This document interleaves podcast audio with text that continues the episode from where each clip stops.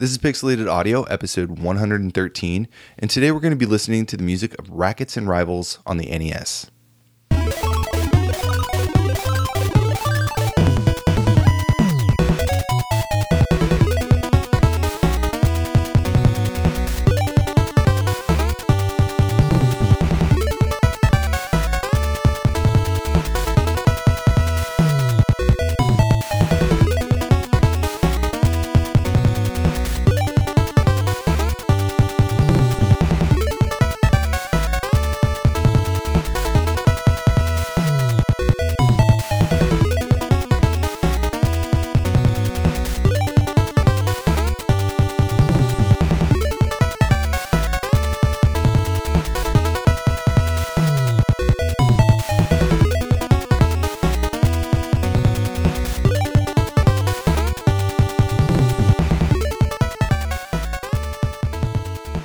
Welcome to Pixelated Audio, a podcast focusing on game audio, its history, and the people behind it.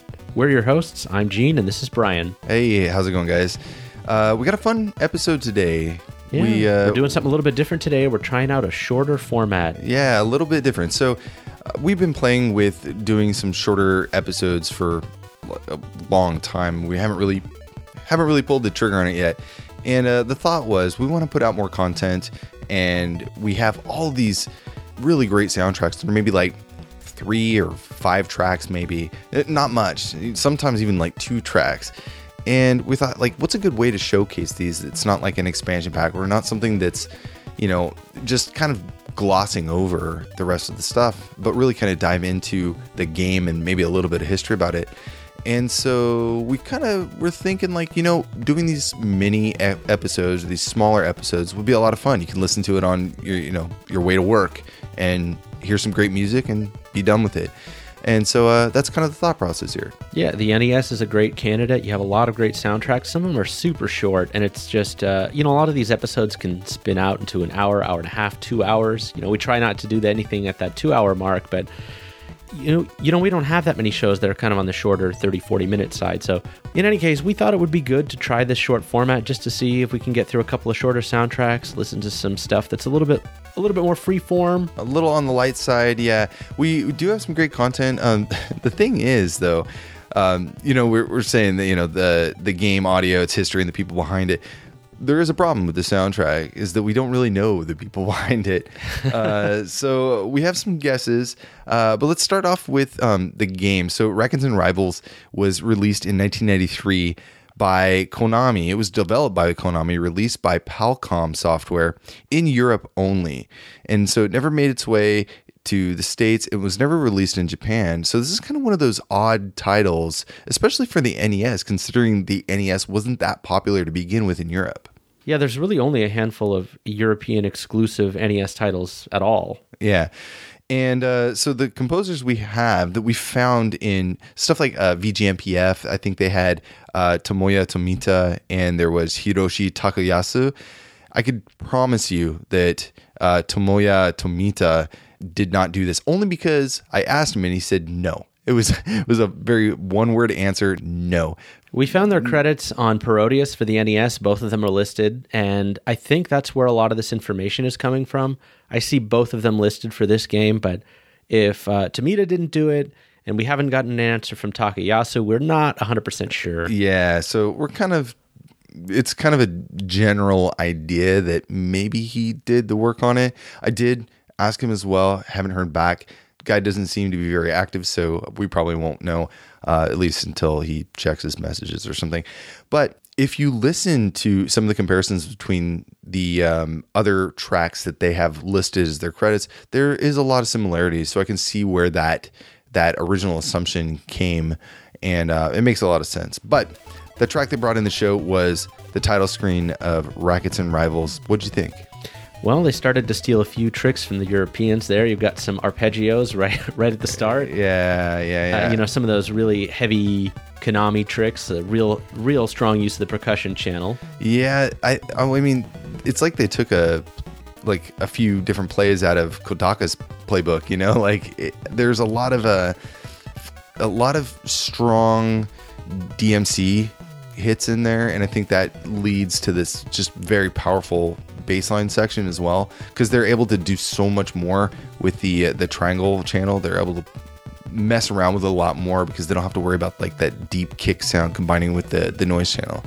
That's a fun track, pretty short. Uh, we're going to be getting into a couple other tracks which are a little bit more meaty, but Yeah. uh, it's a good one to start off the game. You know, nice punchy for a sports game, right? Yeah, for a tennis game. I mean, this could have been like turtle tennis, and I would have believed it. You know, Teenage Mutant Ninja Turtle tennis. Yeah, I was getting a lot of Teenage Mutant Ninja Turtle vibes off of this one.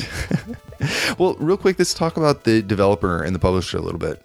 Sure. So, as most of you know, Konami had their Ultra label in the U.S., and we've talked about them earlier on the show. It was kind of their their way of getting around the strict publishing limits in the U.S. So, they'd publish some of their big games in America under Konami, and some of their smaller, more experimental games, or you know, the ones that are more geared towards an American audience under the Ultra label. And Palcom was basically the European equivalent of that. So they were both shell companies. They were both really just Konami. And so from about 1988 to 92, Ultra was making games for a variety of platforms the NES, Game Boy, even DOS PC, uh, and a couple of games on Amiga and C64, oddly enough. I did not even know that. I didn't know that either, but it was just the Teenage Mutant Ninja Turtles game, which came out on both of those systems. But they were published in the US. So, you know, and those are historically European systems. So you've got games like Metal Gear, Gyruss, Teenage Mutant Ninja Turtles, Skate or Die, and Kings of the Beach. You know, a lot of a lot of these games that were very popular here in the US. And actually Metal Gear is still, I think, more popular in the US than it's ever been in Japan. So Right. And Palcom published uh, a lot of games from 1990 to 1993 on the Game Boy and the all the way up to the Super Nintendo. Actually, they did um, some games that were also published in the U.S. like The Adventures of Bayou Billy and Bucky O'Hare for the NES. They released a few games that didn't come out in the U.S. like Road Fighter, Crackout, a Breakout clone, and several Parodius and Twinbee games for the NES and Super NES as well. So, like we mentioned earlier, Rackets and Rivals was only released in Europe, not even in Japan, and it was one of the last NES games to come out and one of the last released under the Palcom label altogether. Right. Now, I think Konami also did Tiny Toon Adventures 2. Maybe that was their last game in the US. I believe so. In Europe, this was pretty much one of the I last. I think this was it. F1 Sensation and like one other thing. 93. Like dates were still not super accurate in terms of when games came out, even then. Yeah. We were trying to think of what Palcom stood for. uh, Maybe like PAL computers. I don't know. Probably. We, we were just saying like Ultra appeals to Americans because it's like, oh, Ultra. You know, like whatever. So they probably weren't thinking too hard when they came up with these alternate game company names. Yeah. And I was wondering too, like, I wonder why they didn't keep Ultra in Europe. But maybe, maybe that makes sense. Maybe just Ultra just sounded dumb over there. I mean, it kind of sounds dumb now, but it- Well, it's like how uh, you know they'll have commercials here with British accents, and it's like, oh, it's sophisticated. But if you have an American accent in England, it's like, what's this trash? Uh, last thing here about uh, Ultra and uh, Palcom is that Ultra actually closed down their doors a lot sooner. I think Palcom made had a little bit longer in life, right? They closed around '94. yeah, I mean, they did release a few games on Super Nintendo. I mean, they didn't have to. They probably could have just released it as Konami, but they kept it up for a few games. Right. So let's go ahead and jump into our next track. This is track two, or the main menu from Rackets and Rivals.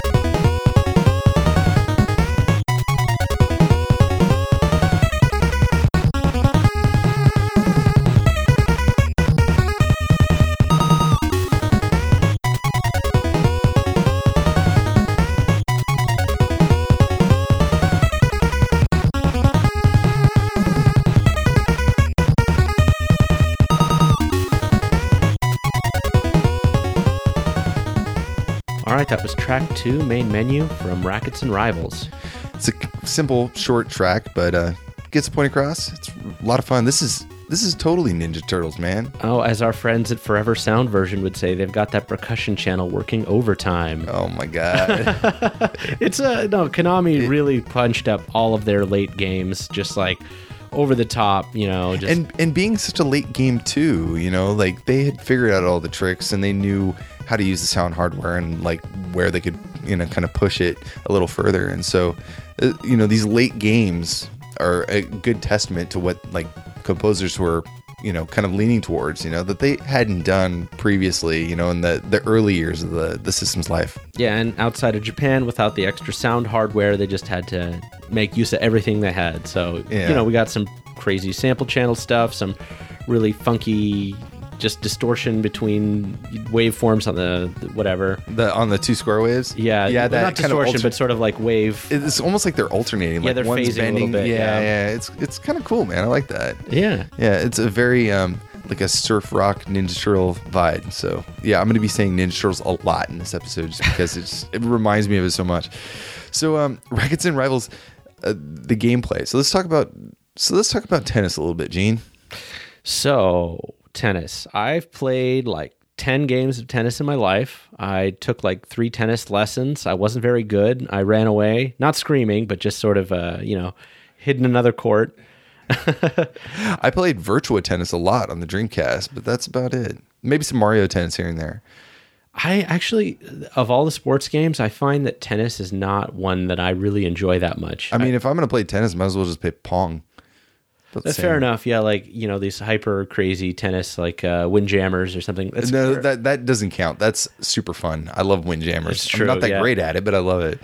Uh, but yeah, it's a typical tennis game. You get to, you know, have your character move around the court. I mean, like I don't know how to explain it other than that. There's a bunch of different things you can do, like lobs, you know, your straight hits and your power smash kind of things. There's a few different modes. There's tournament mode, free play mode, training mode, and you can enter your initials and go through different simulated tournaments, I guess, where you can, you know, try to build your character all the way up to the end and get better stats and stuff like that. All the players in the game have their weaknesses, just like you would expect in a golf game, a tennis game, a baseball game, whatever. Um, nothing too special about this other than the fact that you can go complain to the referee when you don't agree with uh, a decision that's been made. I feel like that should be part of any sports game. That's the reason why I loved uh, Blades of Steel on the NES is because you could get in fights. That was like the best thing about that hockey game. I mean, there's some cool stuff with the graphics. You have like uh, kind of a fake scaling effect when the ball is bouncing throughout the courts. You know, when it gets closer to the camera, it zooms in, so you like, you know, it's larger on the So screen. I, I will raise you that and say that it's actually horrible Oh? because yes, because the hit detection is so poor in this game because the way that the ball moves and the uh, the shadow the ball makes, you can't tell where anything is, and it makes it just very very difficult for a player to be able to see what they're what, what they're swatting at. You know what I mean? Style over substance. I guess they just affected the playability of the game. I played it for all of like two minutes, and I figured I was just bad at it. So I, I I think you, probably you and everybody else, they're just like, oh man, I just must suck at this. it's just not really that good. So um, let's go ahead and get into our next track. Do you say? yeah, and just just so we're clear, there isn't any music during gameplay, so all of these tracks are just sort of in between. So I know that Sure. makes the game suck even more. uh, so this next track is called Next Opponent. So we'll take a listen to that and we'll be right back.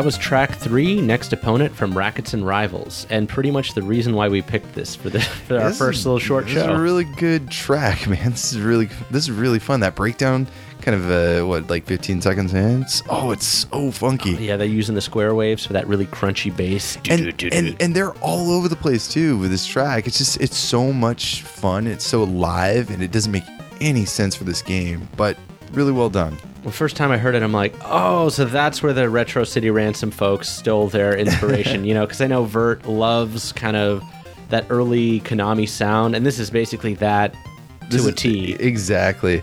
Good job, Takayasu-san. Um, if if you actually did it. Good job to whoever actually did the score. We're not going to commit to who actually wrote it. Yeah, uh, this is just a really fun track. I think um, why don't we why don't we take a second and listen to some of the channels and see what they're doing.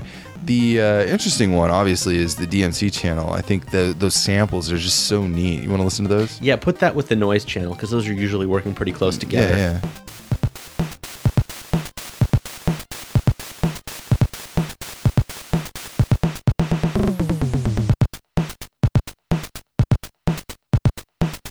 Now bring in the uh, triangle channel.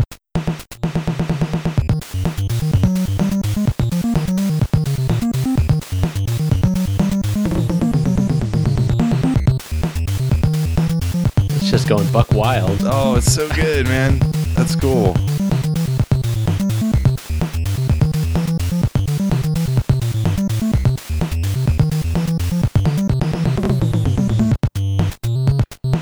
You can just picture the bassist up on stage, just like nodding his head back and forth. Oh, that's cool. And here's those square waves coming in. Oh yeah, Does everything that I ever want to hear in a Konami track, pretty it's much. so good, dude. Like it's this is the kind of music that just it, it's kind of it. I don't want to say it's like stupid fun, but it's just makes it, you just gotta crack a, a smile when you hear it. You know, it's so classic NES Konami sound. Even though I had never played this game before, and When would we have ever had a reason to? Right, and it's just so it's so familiar though, you know. Like when I, I keep bringing up the Ninja Turtles, or I think you brought up, um, oh, what were you saying? Were you saying Gradius earlier? River City Rampage.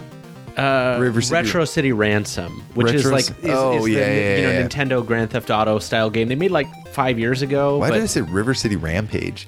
because they're using words that sound like all of that together, basically.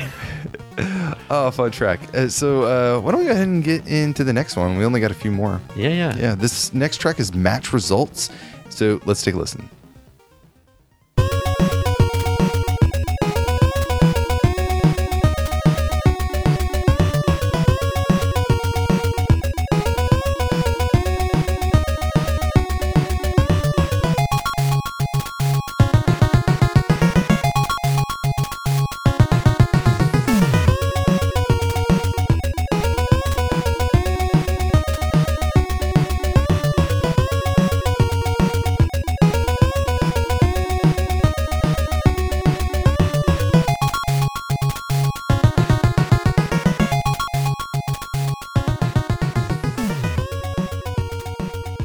Track four, match results from Rackets and Rivals. Yeah, short, um, little self-indulgent. I like it though.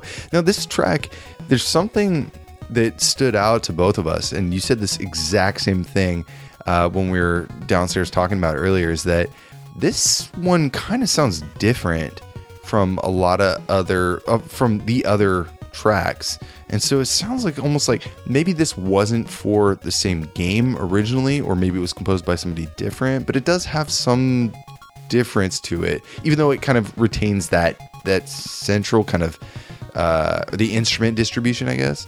I mean, it. You mentioned it earlier, right? It has that Gradius sound. We were talking about this before the show. Like this one definitely sounds like a different strain of Konami music. Like it's clearly all in that same body, but it's not using the percussion in the same way exactly. Right, right, right. So maybe there were two composers on this, but we don't know which two. Yeah.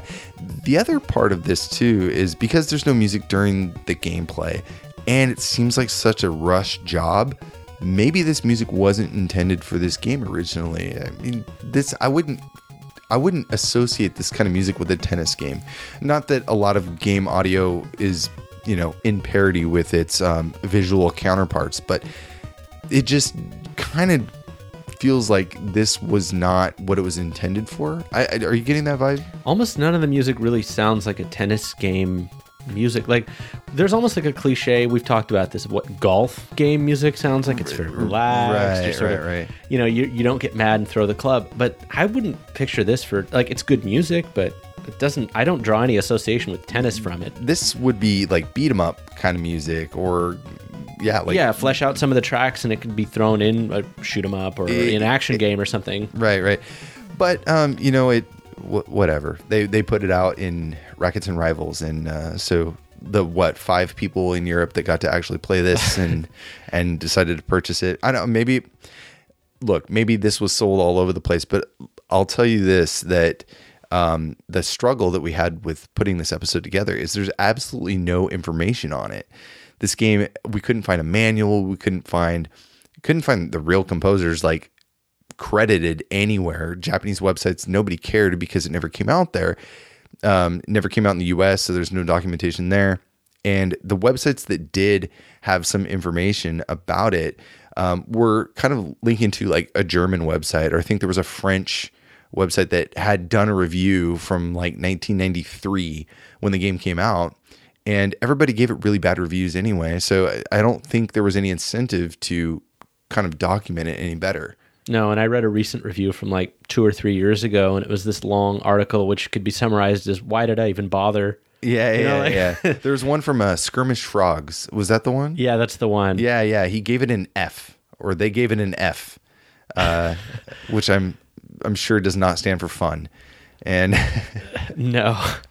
It's it's definitely one of those games that it's clear they, they wanted to get some last NES dollars in Europe of all places where there were barely any dollars to be made on the system. But hey, here we are. yeah, so let's get into our next track. This is track six, Tournament Victory from Rackets and Rivals.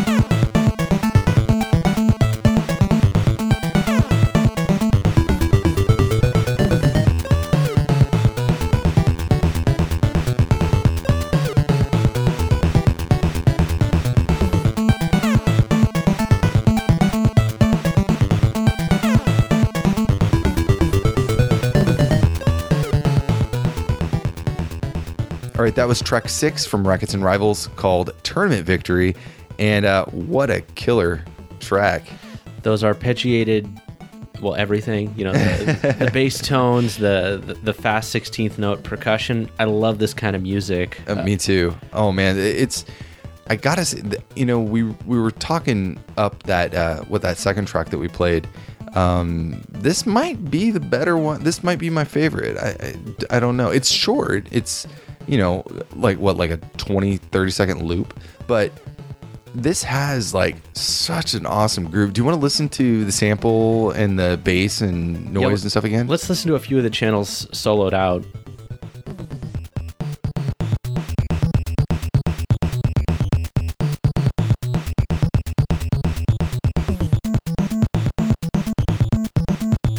I could listen to this all day. Yeah, I know this is awesome.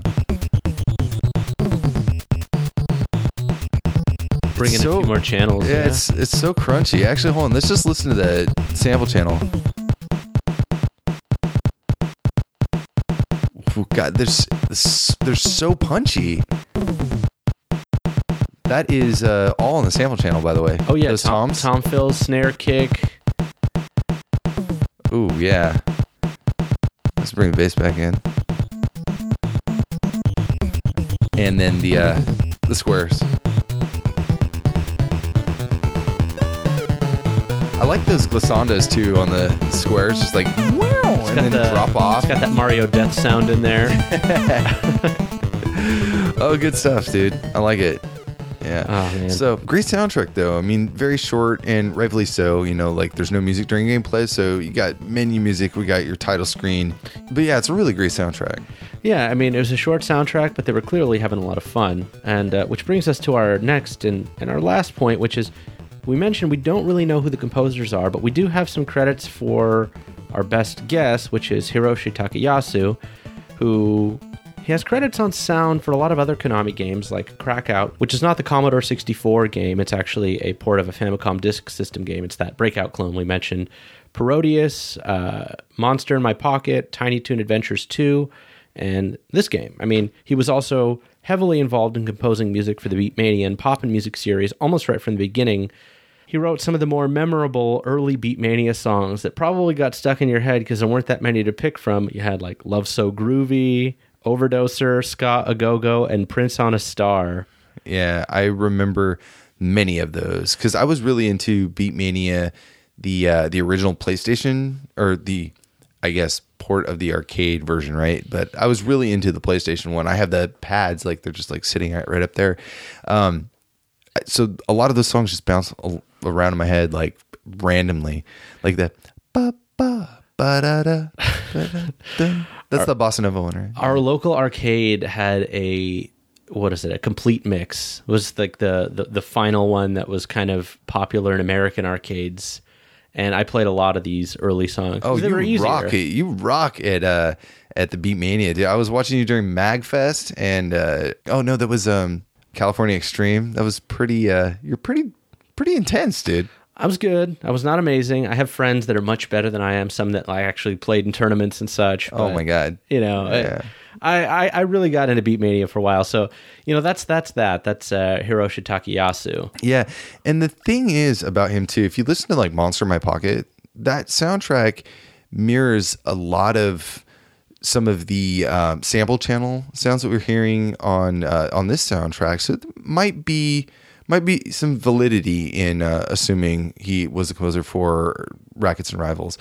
Again, we can't be certain, so uh, maybe one day we'll find out. Yeah, if somebody wants to step forward and tell us that they wrote the music for this game, you know, give us some proof, and we'll we'll Send us an email, contact at pixelatedaudio.com with all of your bio. I'm just kidding. Hey guys, quick update here. We heard back from Takayasu-san regarding his contributions to the game, and yes, he did compose several of the tracks. It's still a big question mark for the other composer involved, but at least we know some of the tracks were composed by Takayasu-san. The only problem is he doesn't remember which ones, so I guess unless we play every track for him, uh, we'll never know. But at least we have a good idea now of who was responsible for the soundtrack. Let's get back to the show. Um, anyways, we have one last song to play, and this is kind of an interesting one. We watched a playthrough, and we got through a lot of it, and we couldn't find.